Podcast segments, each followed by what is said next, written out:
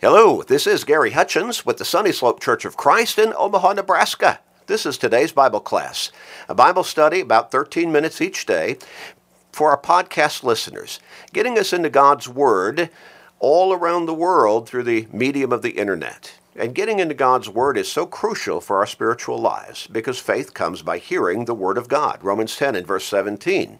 But being in God's Word also keeps us focused on a relationship with God and upon our soul's salvation. You know people in your life who need to change their thinking and the direction of their life, don't you? They need to change their focus. Help them to do that by sharing these short studies with them every day, seven days a week. You can share easily through Facebook friends, text messages, and other technological means, but you need to make that commitment and start sharing every day with your family members, your friends, your work associates, your neighbors, with literally everybody you can.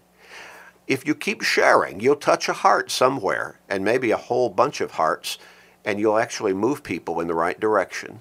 You may end up helping somebody get all the way to heaven. What a great blessing that will be for them but it will also be a great blessing for you. So make that commitment and start sharing today and every day today's Bible class, these short studies with everybody you can. We're going to continue on with our line of thought and study asking the question why do bad things happen to good people?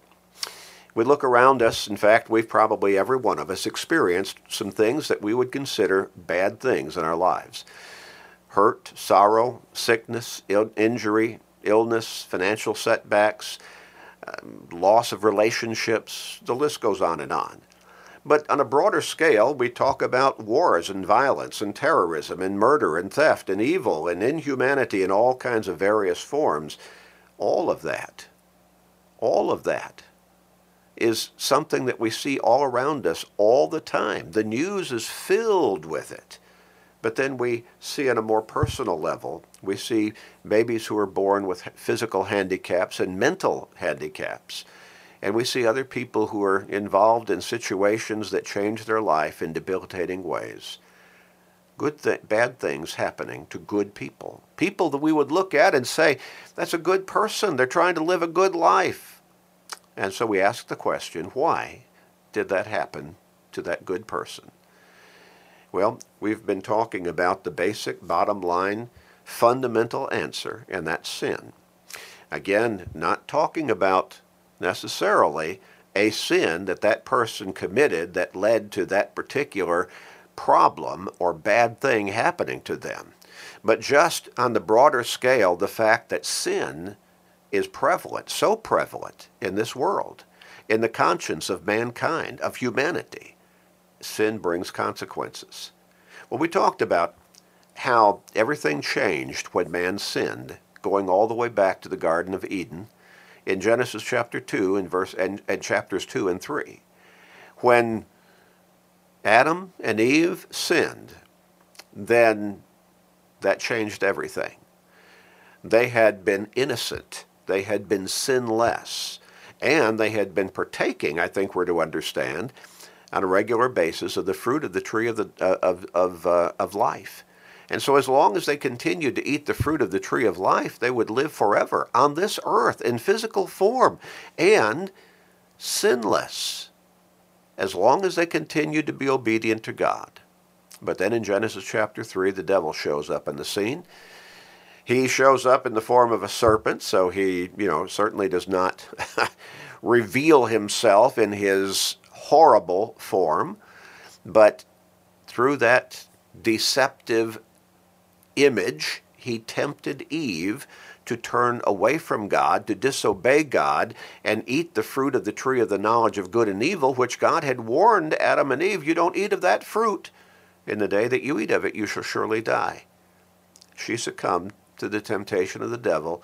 She ate of the forbidden fruit, and in that moment she sinned, and she became a sinner. And she also tempted her husband to eat of the fruit, and he went along, and he then became a sinner as well. And everything changed. They had lived a pure life before that, lived in innocence, lived in sinlessness. But once they ate that fruit, everything changed. They suddenly found themselves, though they had been living in nakedness, but unashamed because it, they were innocent, never thinking about sinful thoughts, never giving in to any sinful temptations. But now that they were sinners, they were ashamed of their nakedness. They fashioned coverings for themselves out of fig leaves. And when God presented himself in the garden, they heard his presence and they hid from him because they were ashamed. You see, everything changed. And God pronounced judgment upon them in a number of forms. And pain would become a greater reality for them. Difficulty in doing the work that they would need to do to produce fruit, food to eat and an income would become more difficult. That difficulty would become more pronounced. And God removed them from the garden that He had prepared for them. Probably paradise on earth, as we would think of it today. They could no longer live there. They no longer had access to the tree of life. And so physical death became a reality for them immediately. They, their physical lives would come to an end. Their physical lives would start going through the process of decaying in the ways that it naturally does over a period of time, and they would die. But when they became sinners, when they disobeyed God, they already experienced a different kind of death, and that was spiritual death. In Isaiah chapter 59, beginning with verse 1, the prophet Isaiah wrote this Behold, the Lord's hand is not shortened that it cannot save, nor his ear heavy that it cannot hear. Now, why do bad things happen to supposedly good people? Well, sometimes we think we're good people, or we think somebody else we know is a good person, or they're good people, when they're not living according to God's teachings? Well, again, the only way we can be truly be counted good is through Jesus Christ, coming to him in repentance, confessing our faith in him as the Lord and Savior and God's Son, surrendering to him, being buried with him in the waters of baptism, wherein the blood that he shed on the cross cleanses us of all of the guilt of all of our sins. And God then counts us righteous or good before Him. But people are living in disobedience to God. They're not coming to Him through their Savior properly. They're not living faithful lives, living by the, His teachings. And so, in reality, from that spiritual perspective, they're not good. Not good. The Lord's hand is not is not shortened that it cannot save. It is, his ear is not heavy that it cannot hear. But the next verse, verse 2 of Isaiah 59 says, But your iniquities have separated you from your God, and your sins have hidden his face from you, so that he will not hear. See, as long as we're living in unforgiven sin, we're separated from God. An unforgiven, sinful lifestyle, we're not walking with God. We're separated from him. That's spiritual death. Now, Romans chapter 6 and verse 23 tells us the wages of sin is death. Physical death became a reality immediately for Adam and Eve, and thereby for mankind, because they sinned. They became sinners. But also, even more immediately. Now, that physical death would take some time as their bodies would waste away. But the spiritual death was immediate. Their sin separated them from God. God did something, though. And really, being God and being omniscient, that's the technical term, and that is all knowing, all seeing. And when you look through the New Testament scriptures, it tells us that He knew ahead of time, before He ever created mankind, that they were going to sin. And they would need forgiveness and redemption through a Savior. God already had the plan in mind to send His Son as that Savior, as that Redeemer, through whom we could be forgiven of our sins. Jesus Christ, the Son of God. In Romans chapter 5 and verse 8, the Apostle Paul wrote, God demonstrates his own love toward us in that while we were still sinners, Christ died for us. Wow. Verse 10 says, If when we were enemies we were reconciled to God through the death of his Son, much more, having been reconciled, we shall be saved by his life. Interesting. Interesting. If you go back to verse 6, when we were still without strength, in due time Christ died for the ungodly. That's for all of us until we come to God through Jesus Christ. And the blood that he shed on the cross cleanses us of the guilt of our sins. We were all ungodly. But God, he created us in his image. Genesis chapter 1, verses 26 and 27.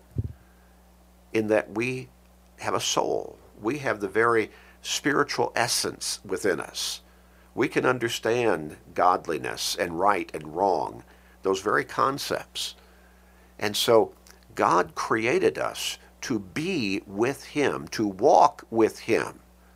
Remember, he gave the first man and woman the opportunity for eternal life on this earth in their physical form. But when they sinned, he removed them from that fruit of that tree. But that tree is in heaven now. And he offers us the second chance, eternal life with him in heaven, if we will come to him through Jesus Christ for forgiveness of our sins. We cannot live in sinfulness and still be with God at the same time. James chapter 4 verses 7 and 8 says, Resist the devil, he will flee from you. Draw near to God, and he will draw near to you. We're going to continue this study next time, but I want to ask you, where are you in your relationship with God?